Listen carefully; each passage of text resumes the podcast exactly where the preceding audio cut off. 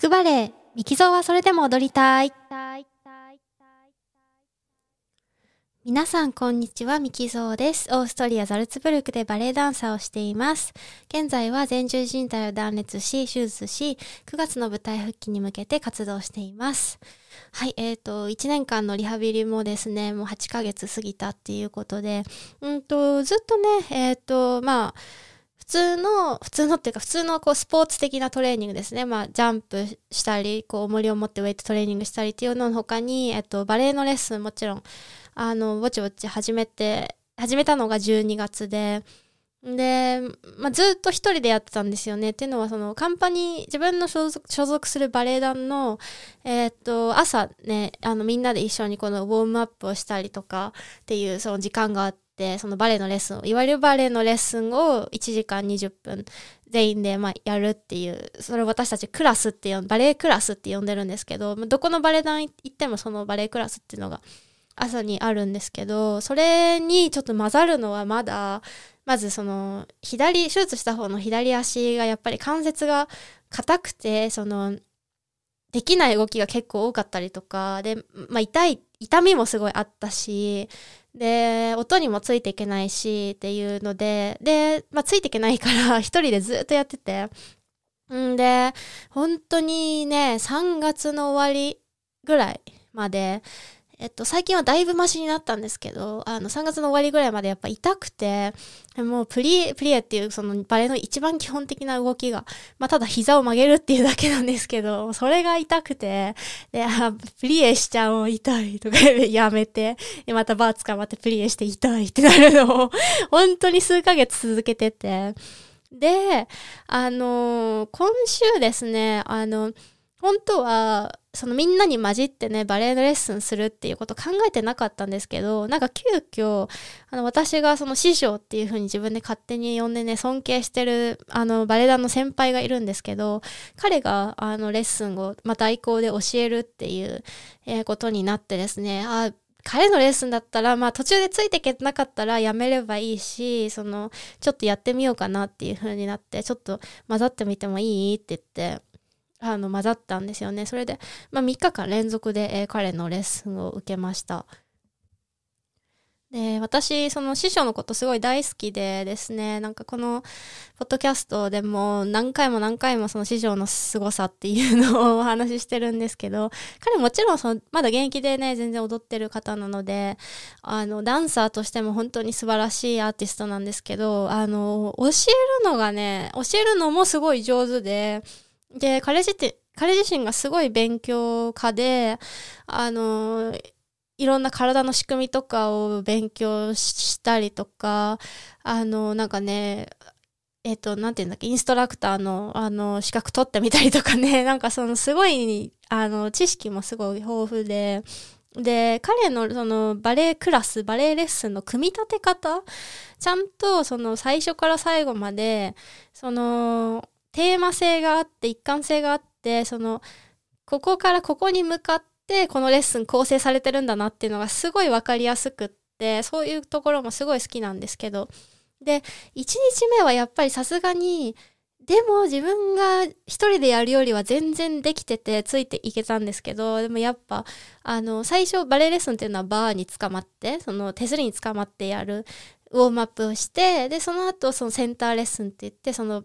普通に、なんていうんですかね、えっと、舞台上で踊るような動きを想定して、えっと、レッスンするっていうのが、えっと、構成として大きく2つの構成で組まれることが多いと思うんですけど、で、そのセンターワークに入るときに、あの、やっぱりちょっとできるだけやってみようかな。そのセンター、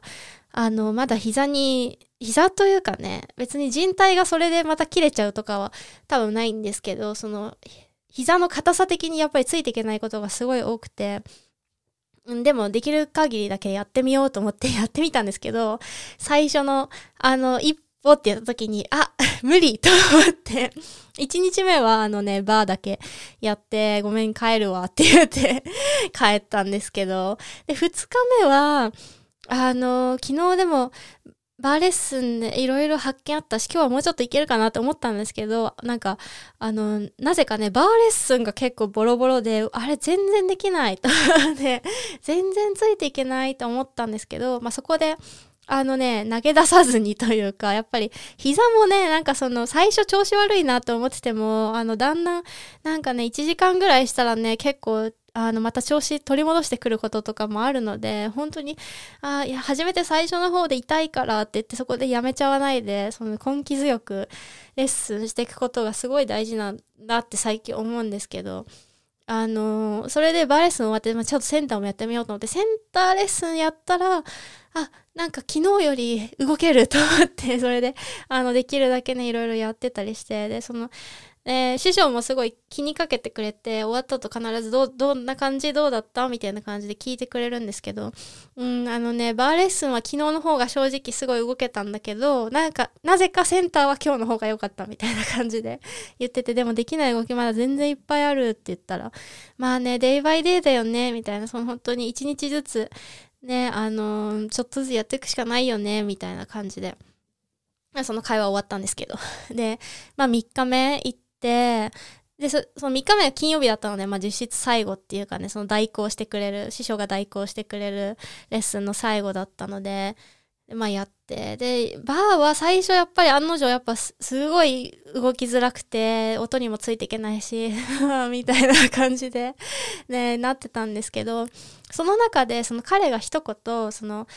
えっとねロンドジャンプロンデジャンプっていうこう足をこう膝を伸ばしたまま前から後ろにこうぐるーってこうコンパスみたいにね回す動きがあるんですけどその時にその時にえっと肩甲骨からつながる肩甲骨から足の先まで、まあ、具体的に言うとかかとまでだったんですけどその時かかとまでつながるその筋膜のラインをあ筋膜のラインっていうかねチェーンみたいになってるんだけどあのつながってるんだよね。でそのつながりを意識してあの肩甲骨から足を動かすっていうか肩甲骨のつながりを感じながら足を動かしてみてみたいなことをポロって言ってて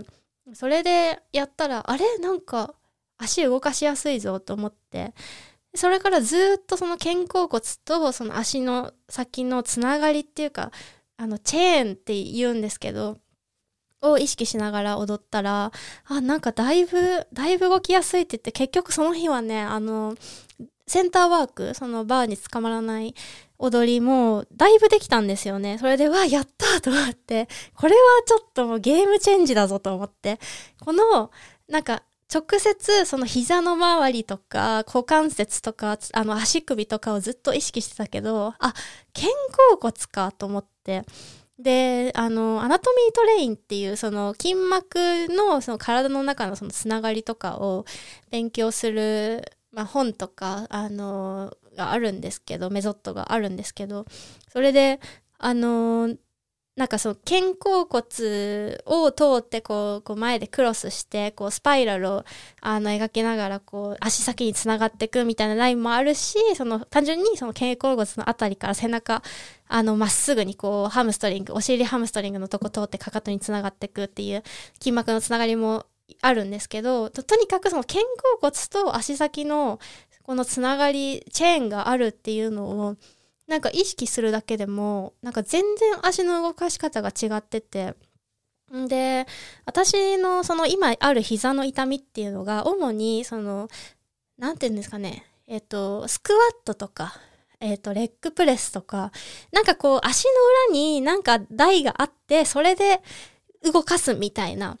のは全然痛くないんですけど、その足先が宙に浮いてて、えっとなんか例えばバレエで言ったらデベロッペとかアンブロッペとかその足首周辺に何の支えもなくこう足が宙に浮いた状態でこう膝を動かすっていうのがずっと痛かったんで痛かったんですよね。それででなんでこれ肩甲骨のところ気をつけただけでこれが痛くなくなるんだろうこのオープンチェーンの動きが痛くなくなるんだろうって思ったんですけどあの多分肩甲骨のところを意識することで肩甲骨が足のサポートになるんですよね。言ってることわかるかな？なんかそう今までその痛くなかった運動ってクローズドチェーンって言って足首えっ、と、足をどっかに当てて、例えば普通のスクワットとか、で、レッグプレスもその台があって、それを押すっていう動きなんですけど、それがあることで、その、そこにサポートができるから膝が痛くなかったんだと思うんですよね。で、それがなくなった瞬間、オープンのチェアになった瞬間に、こう、痛くなるっていうことは、それを それを肩甲骨のところでこうロッロックするってイメージではないんですけど、あの、サポートを作ってあげるから、あの、膝が自由に動くのかなっていう結論に自分は至ったんですけど、これ、ちょっと話してるうちにちょっとわかんなくなってきちゃうかな。大丈夫かな？